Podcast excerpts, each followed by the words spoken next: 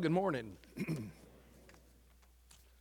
I know what I'm going to be doing this afternoon baking cookies. Hope you all had a nice um, Thanksgiving. I hope at some point you um, remembered the story of, you know, that first Thanksgiving. Actually, it was the second Thanksgiving. The first Thanksgiving took place a year before in Virginia, but that's another story. Um, you know, the pilgrims and um, uh, coming over to the New World because of religious freedom, that whole story. Um, you look blank, so let me just fill you in a little bit. um, King James I, uh, 1603, became the King of England. Um, his cousin, Queen Elizabeth, had reigned for 45 years prior to him. In the first service, I, first service, I said it was her, his mother. Well, she was the Virgin Queen for 45 years, and you know, there's only one virgin birth we're going to celebrate in four weeks, so. But Elizabeth's father was Henry VIII, you know, the guy with the six wives. And um, through some of his shenanigans, how he got rid of his first wife and had an affair with Anne Boleyn and all that stuff, he, he, he was Roman Catholic, but that didn't set well with the Catholic Church, so the Pope uh, excommunicated him, right? he said, well, big deal. And in uh, 1534, he did the, uh, the uh, Supremacy Act, it was called, and um, he set himself up as the head of the Church of England, started something new, and said, you know, that's what I'm going to do. You've kicked me out, I'm going to start my own church, Church of England. Well, when Elizabeth came to the throne, she was a shrewd gal, and she said, you know, she was trying to uh, play both ends of the spectrum here. So she made the Church of England Protestant in theology, but Roman Catholic in ritual. Well, that didn't set well with the, with the Protestant uh, divines of the day. The Protestant Reformation, of course, was, had been going on, and so they uh, tried to do everything they could to, to change that. Um, got nowhere with Elizabeth, and so when James became king, they started working on him. They wanted to purify the church. These were the Puritans of the Protestant uh, uh, faith. And um, it became evident that James I was going to be much like his cousin and not going to budge. Uh, doctrine, uh, Protestant, uh, ritual, uh, Catholic, and um, there were some of these Puritans in a couple of villages in northern England, of Scrooby and Gainsborough, who saw the handwriting on the wall and says, "We're getting nowhere uh, with James I." So they began to meet clandestinely to do their own worship, and that was against the law. Um, they were viewed as uh, heretical, uh, seditious, and they were constantly looking over their shoulder, wondering if they're going to get thrown in prison, and, and many were, or, or even killed for their beliefs. And finally, in 1609, they said, we're, we're out of here. They sold their belongings and they moved to Holland where they had religious freedom. But after about a dozen years in Holland, they began to realize this is not working out. Our kids are learning Dutch, not English. We're Englishmen. Economically, they weren't thriving, so they looked to the New World and they saw a place that they could have religious freedom and hopefully economically thrive.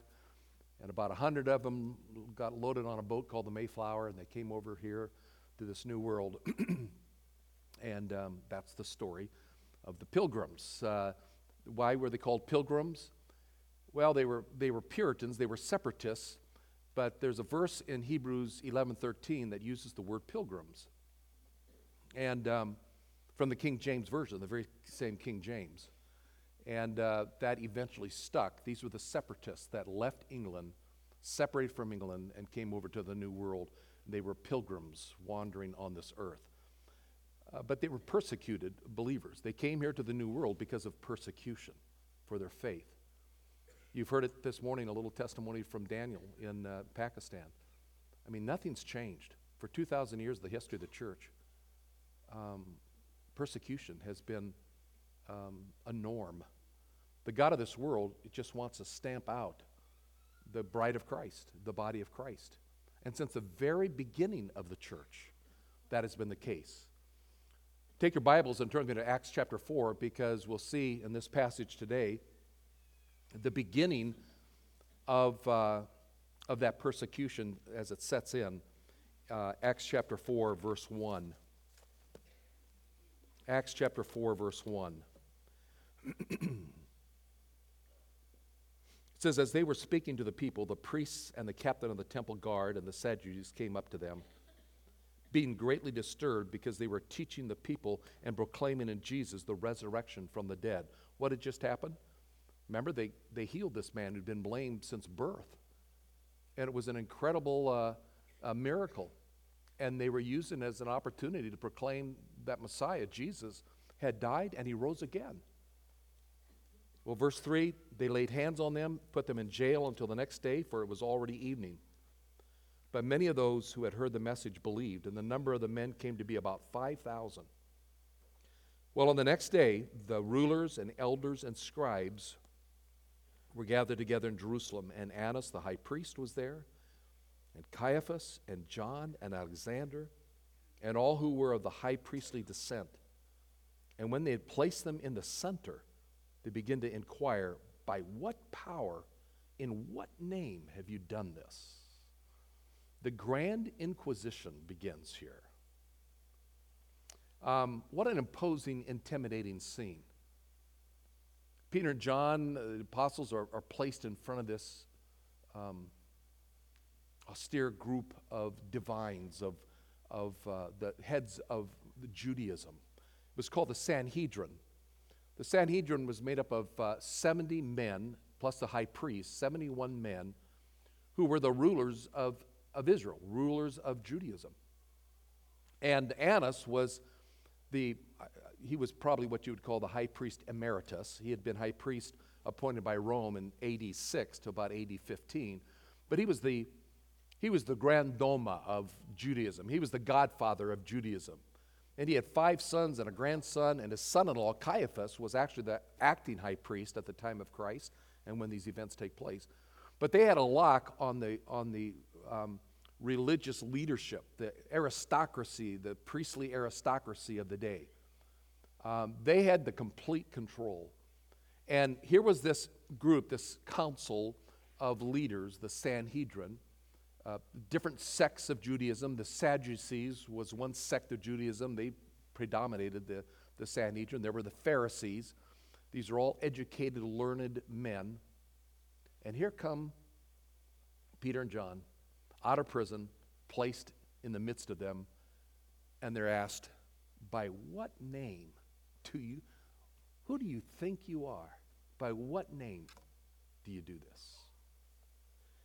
Um, and verse 8 says, Peter, filled with the Holy Spirit, said to them, Rulers and elders and people, if we are on trial today for a benefit done to a sick man, as to how this man has been made well, well, let it be known to all of you and all the people of Israel that by the name of Jesus Christ the Nazarene, whom you crucified, whom God raised from the dead, by this name this man stands here before you in good health.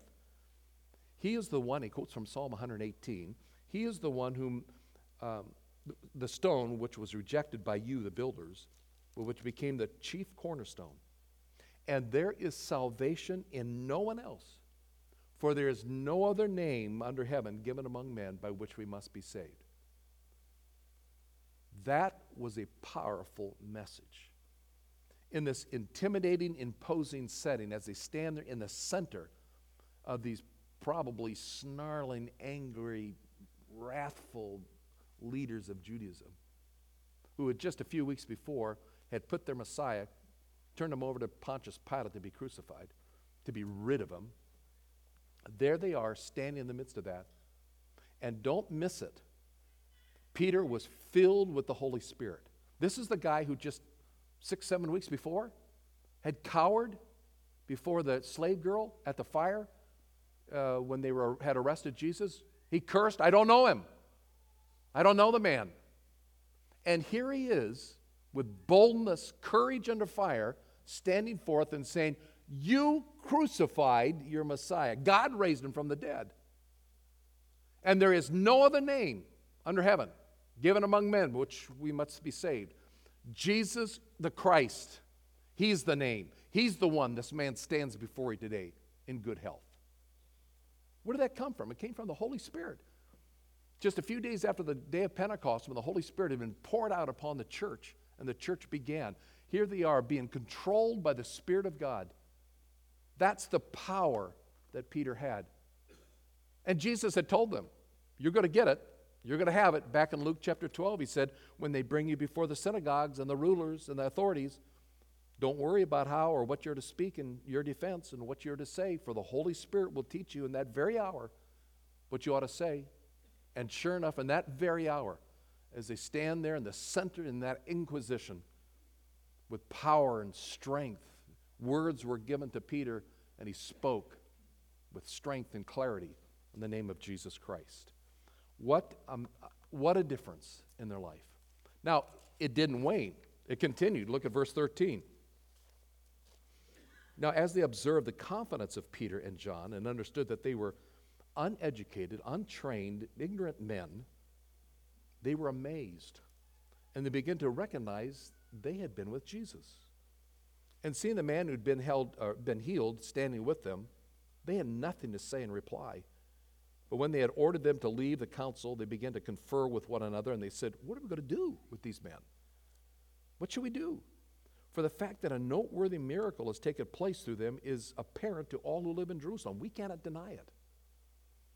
But, verse 17, so that it will not spread any further among the people, let's warn them to speak no longer to any man in this name. And when they had summoned them, they commanded them not to speak or teach at all in the name of Jesus.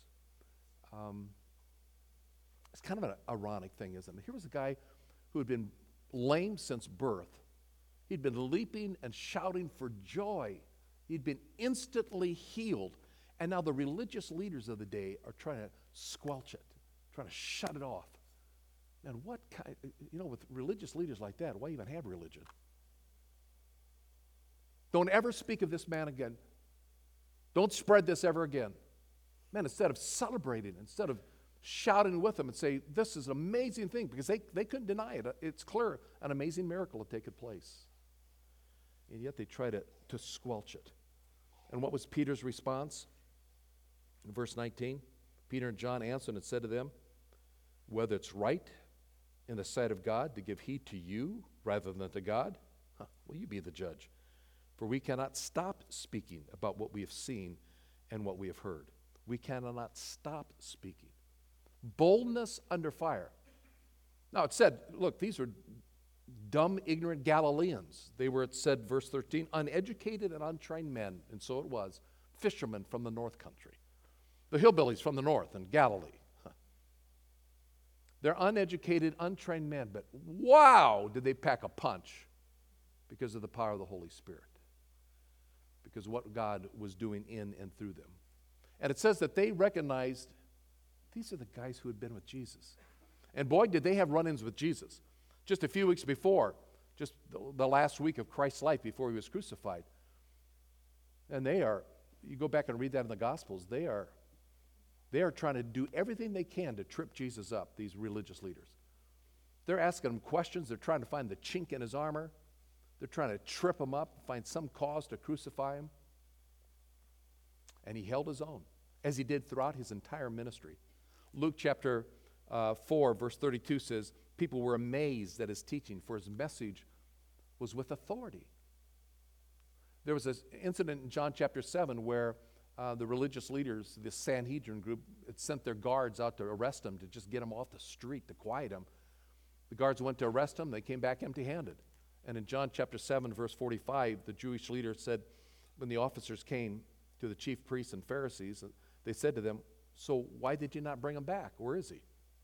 And the officers answered, Never has a man spoken the way this man speaks. He spoke with authority. They had never heard things like that. And now, here, standing before them, were these uneducated, untrained doofuses from the north you know, fishermen from the north with boldness and courage. You crucified the Messiah. God raised him up. He's alive. You want to know how, why this guy standing beside him is healed and whole today in perfect health? There is no other name under heaven given among men by which salvation comes. It's the name of Jesus the Messiah. You crucified him, God raised him, and he's alive today. Wow, what power. Wouldn't it have been fun to have been a little fly on the wall in that place? And the people didn't, the leaders didn't know what to do. And so they warned them, verse 21, when they threatened them further, they let them go, finding no basis upon which to punish them on account of the people, because the people were all glorifying God for what had happened. For the man was more than 40 years old on whom this miracle of healing had been performed. So they're released. Not for long, as we'll see next week or in two weeks. But they're released. So what do you do now? What do you do now? Go pick at the temple and say, We were unduly mistreated, or, you know, send letters to the grievance committee of the Sanhedrin, or, um, you know, what, what, what do you do now? Well, the disciples went back to their friends and they began to pray. They held a prayer meeting. Look at verse 23. And when um, they had been released, they went to their own companions and they reported all that the chief priests and the elders had said to them. And when that gathering of believers heard this, they lifted their voices to God with one accord and they said, O Lord, it is you who made the heaven and the earth and the sea and all that is in them, who by the Holy Spirit through the mouth of our father David, your servant, said, and now they quote from Psalm 2 Why did the Gentiles rage and the peoples divine futile things?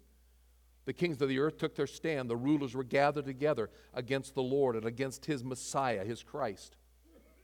For truly, verse 27, in this city there were gathered together against your holy servant Jesus, whom you anointed, both Herod and Pontius Pilate and all the Gentiles and the peoples of Israel to do whatever your hand and your purpose predestined to occur.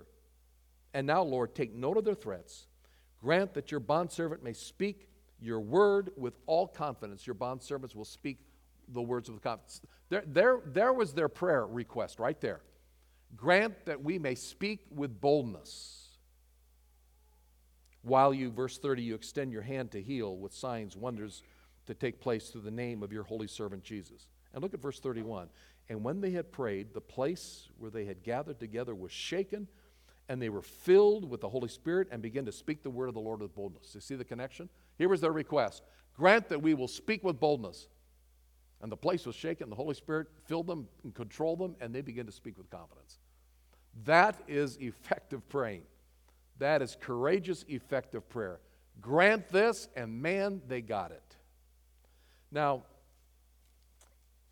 let me just park here a little bit because I do think this, this meeting of prayer was, was crucial. You know, if the, if the disciples would have come back and reported what had happened, um, if the people would have said, oh, my, oh no, what, what are we going to do? The, the religious leaders, they're, they're against us. We, we're in trouble we, we, we got to get out of town. We got to figure out what to do next. If they panicked, uh, the church of Jesus Christ would have been over. Right here, Acts 4. It's, it's over. But they get together and with confidence and courage, they prayed. They prayed. And so let me share with you a few principles I think that emerge from this model prayer. What is effective, courageous prayer? What does it consist of? Well, first of all, notice it's a prayer that focuses on the greatness of God. When they got together and prayed, where did they first go? To God. They started there. When they heard this, verse 24, they lifted their voices to God with one accord and they said, O Lord, it is you who made heaven, earth, and sea, and all that is in them. Where do they go? They go to a God who is the creator of all. And by the way, it says, You, O Lord. And this word for Lord is only used here in the book of Acts one time. There's other words for Lord that are the most common. But they, when they prayed, they used a Greek word, despotas. That's where we get our word despot, which has negative connotations today. Like that, now there's a despotic leader, negative connotations. But this word conveyed the idea of supreme, ultimate sovereign authority, none higher Despotas, oh Lord, glorious above all. That's where they went. The creator of the ends of the earth, of the heavens and earth and the sea, and then all that is within them. They were, their mind was focused on the character of God. That's where they started with prayer. Oh, yeah, everything was a mess around them. Their disciples and leaders had just been in, uh, stuck in the middle of the Sanhedrin in this inquisition. But they go to the God who is the supreme ruler of all. Effective, courageous prayer focuses on the character of God. That's where you ultimately appeal to. This is kind of a dumb illustration, maybe, but if you, um, if you wanted to get a tour of the White House and you actually could ask the president for a personal tour of the White House or one of the groundskeepers of the White House, who would you ask? If you um, were going, if you were going to, uh, if you were going to um, uh, buy a house, would you ask the owner of the house or their four-year-old child? If you were going to uh, be uh, have surgery, you got to talk with the chief surgeon or the volunteer who brings the flowers up in the hospital.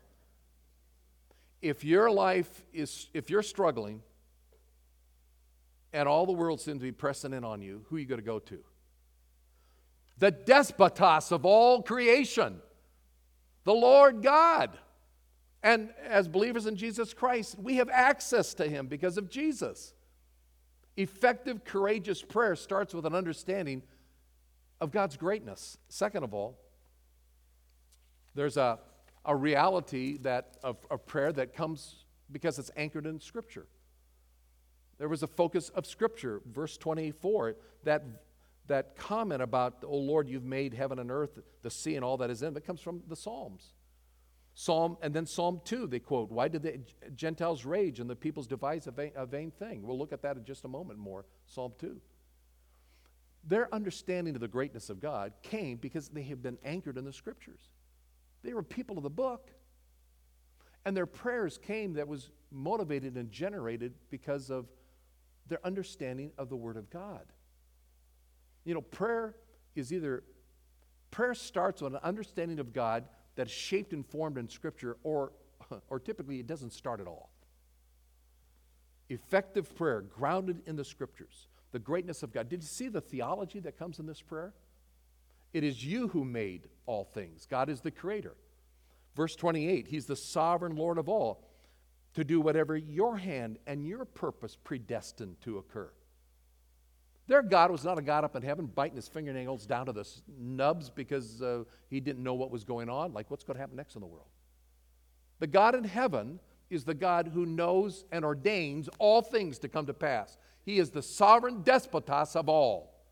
And it's all being unfolded according to his perfect plan. God is not surprised by what's happening in the world. And they were anchored in that, their knowledge of God because of the scriptures. Thirdly, effective, courageous prayer has God's interests in mind. Notice again verse 29. And now, Lord, take note of their threats and grant that your bondservants may speak your word with all confidence, while you extend your hand to heal, signs, wonders, and take, pl- will take place through the name of your holy servant, Jesus. For these early believers, it, it was what their concern was, was God's purposes and plan. We want your will to be done on earth and not ours. Lord, accomplish your purposes. Let us speak with boldness, but accomplish your. They had God's interests at heart.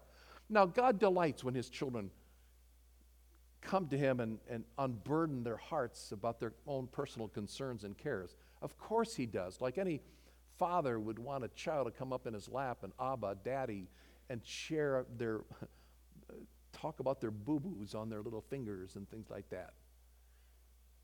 God delights when we come to talk with Him. But as we go in prayer, effective, courageous prayer is a prayer that says, Lord, we want your purposes done. Our global missions program here for many, many decades going on where we minister to people around the world. And our first missions pastor years ago, Tim McManigal, would always pray, Lord, what are you doing in the world? And show us how we can be a part of your program. What are you doing in the world? And we want to be a part of it. Thy will be done on earth as it is in heaven. Effective, courageous prayer has God's interests at heart. Here's a fourth one courageous prayer, effective, courageous prayer is a united prayer. Notice verse 24. When they heard this, they lifted their voices to God with one accord. They were all united in this venture. Yeah, it was going to cost them their lives, possibly, but they were all united together. It wasn't that they all prayed in unison, but they were all one accord in their spirit. As one person prayed, their hearts were united and they said, Yes, Lord, yes, Lord, we agree with that prayer. Another prayed over here, Yes, Lord, hear our prayer, we agree with that prayer. Yes, Lord, amen to that. And they were one minded, coming together, the strength of the unity of the body of believers. They prayed together, they prayed in agreement together to see God work his mighty works. Here's a fifth one effective, courageous prayer acknowledges human needs and asks for God's resources. Lord, here's our need. We need to speak with boldness. Now, connect that need with your resources. Lord, use us. Give us that power. We need to be bold. Give us the words to say. We believe in your greatness. We believe in your power. Now, take our insufficiencies to accomplish your will through your sufficiencies. Father, accomplish what you want to do through your humble servants, which is a sixth one. Effective, courageous prayer balances God's sovereignty and human responsibility. Grant that we will speak while you do your sovereign work. Use us, Lord. There was this wonderful balance of my responsibility. Use us. We're not going to kind of hide away in some hidden room in Jerusalem, let this thing unfold, will things quiet down a little bit? No. Lord, you've got something you're doing here. We just saw the guy healed who'd been lame for 40 years plus. You just gave Peter and John and the disciples incredible power, filled with the Holy Spirit, to be in that Sanhedrin and stand firm, to lift up the name of Christ. Lord, now give us boldness and power to continue that while you do that work in and through us. Finally, effective, courageous prayer is prayer that is prayed. They prayed. They got together and didn't analyze the situation. They didn't get together and come up with a game plan. The early church got together and they prayed for God to do His work and to use them in the process of it. Effective, courageous praying. You know, this weekend we've got uh, exciting things coming up with Follow the Star again. But man, we could sit back and say, well, you know, we've been doing this for 13 years. We get this thing down cold. Yeah, we'll do the thing and all, you know, it'll, it'll, it'll be another wonderful weekend. Folks, you know, absolutely nothing of eternal value is going to happen this weekend. Nothing of eternal value is going to happen this weekend if we don't pray. There's going to be thousands of people potentially coming here. Many of them are probably going to be believers, some aren't. And maybe for the first time, as they go to that s- statement on the cross, they'll hear the good news of Jesus. Folks, we've got to pray that God is going to open their heart and hear that good news because nothing is going to take place without that effective, courageous prayer. May we do it, Father, with boldness. May we present to this community the good news of Jesus. And we've got to be all in one accord on this thing and pray together that God is going to do something of eternal value. Now, we may not see what that is until we get to heaven, but that's what this is about. We don't do it because it's a nice little Chris, Christian Christmas thingy thingy to do. God has given us an opportunity to present to this community. And that's just one little bit of it. That's a safe thing. You know, we can all do it together. But what about the neighbor next door? What about the, the, the family member who doesn't know Jesus? People dying and going to hell. And, and we, we need to be praying prayers of power and boldness that we would be, that we would speak the, the truth of Jesus into this darkened world today. We need to pray prayers of boldness. Here's some things to wrap up with. What does this passage teach us? It teaches to pray courageous prayers, specifically boldness to witness for Christ. It's not easy to share with that coworker, that schoolmate. But what we need to do is pray for boldness that we can tell people about Jesus. We need to pray courageous prayers. We need to allow the Holy Spirit to empower us because nothing's going to get accomplished in our own efforts to get it done.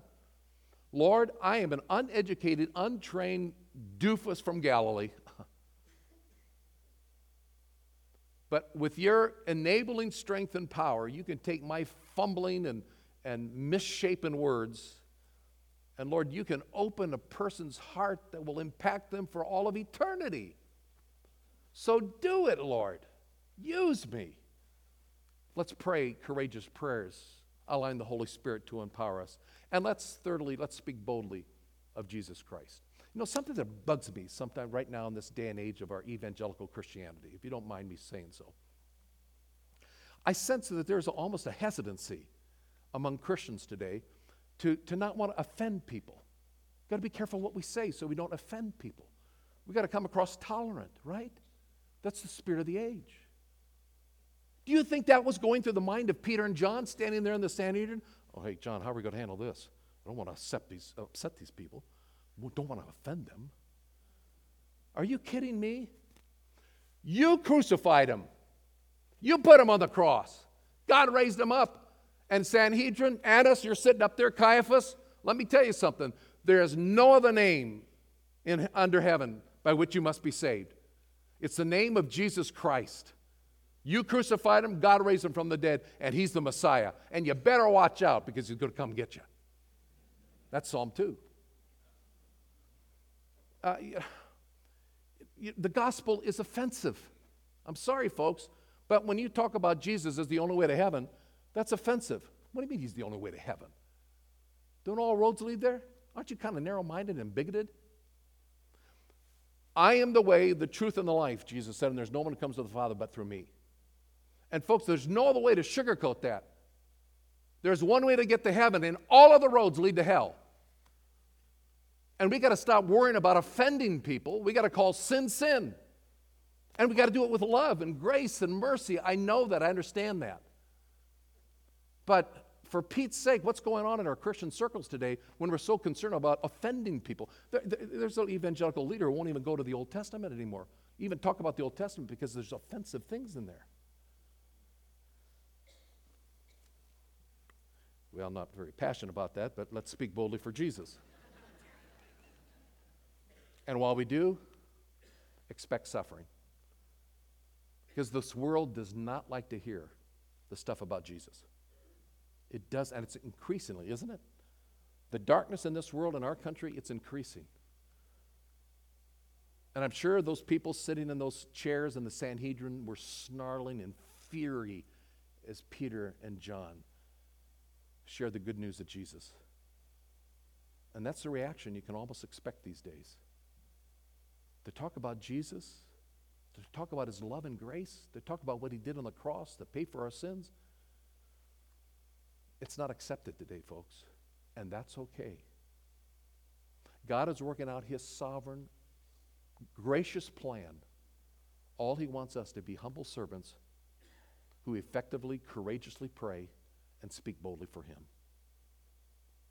Pray courageous prayers, allow the Spirit to empower us, speak boldly for Jesus, expect suffering.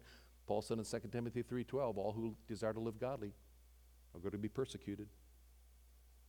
And finally, always remember in the end, God wins. God wins. Folks, it's a no lose situation for us as believers in Jesus Christ. A no lose. And so as we wrap up, turn with me to Psalm 2. Because this psalm, Psalm 2, was the very thing that the early church 2,000 years ago was reading.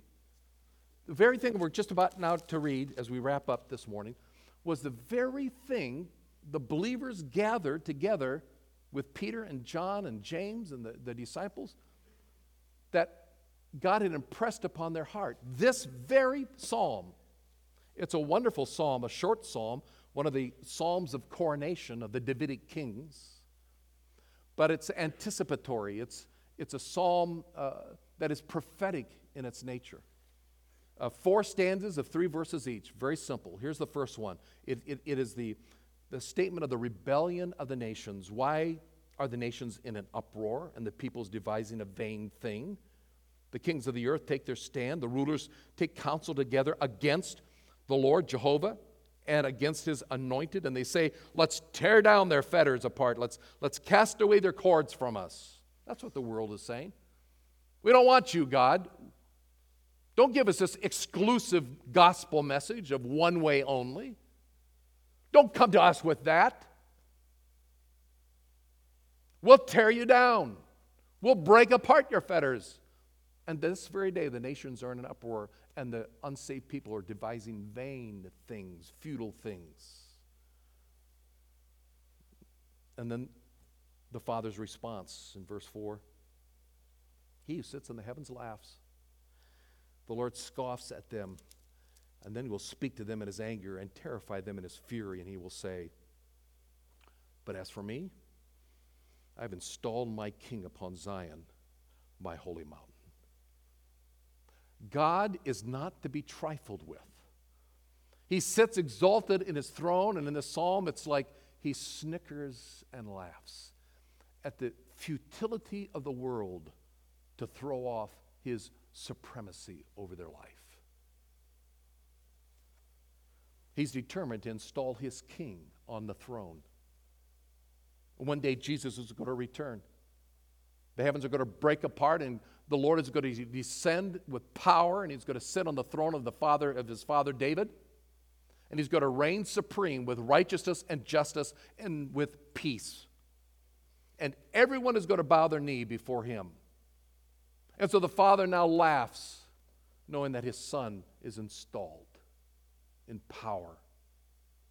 And then the son, as if the son speaks, his role, verse 7 I will surely tell of the decree of Jehovah God. He said to me, You are my son, today I have begotten you. Ask of me, I will surely give the nations as your inheritance, and the very ends of the earth your possession.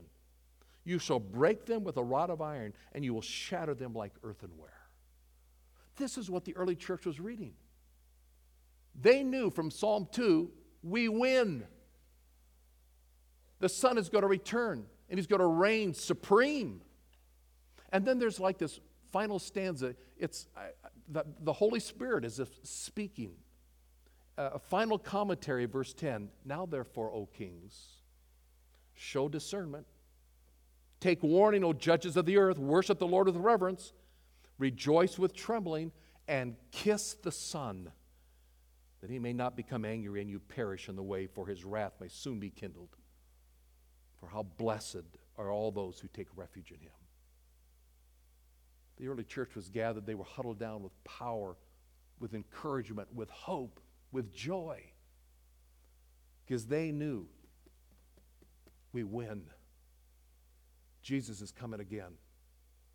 And the warning was to all those elite priestly aristocracies up there in the, in the sections of the Sanhedrin you better kiss the Son because he's coming in fury and in wrath. Our God reigns, and he's supreme. And that infused them with hope and with courage, with power endued by the Holy Spirit to not huddle down in fear and in trembling, but to be the voice of strength of God in a darkened age and world. And, folks, that's what a church of Jesus Christ is called to be. That's what we're called to be. We need to get together and pray. We need to pray because of the greatness of God. We need to understand the greatness of God through the Word of God. We've got to be men and women of the book. And we've got to pray with power and strength. And we have to ask God to empower us to be that force in the world for righteousness and goodness, to proclaim the good news of Jesus Christ in this world. That's what we're here for.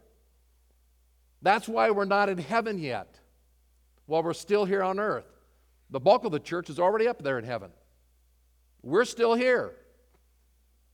And so let's, with power and with courage, Let's keep praying. Let's keep speaking with boldness and trusting the Holy Spirit that we will be what He wants us to be as He's fulfilling His plan for the ages.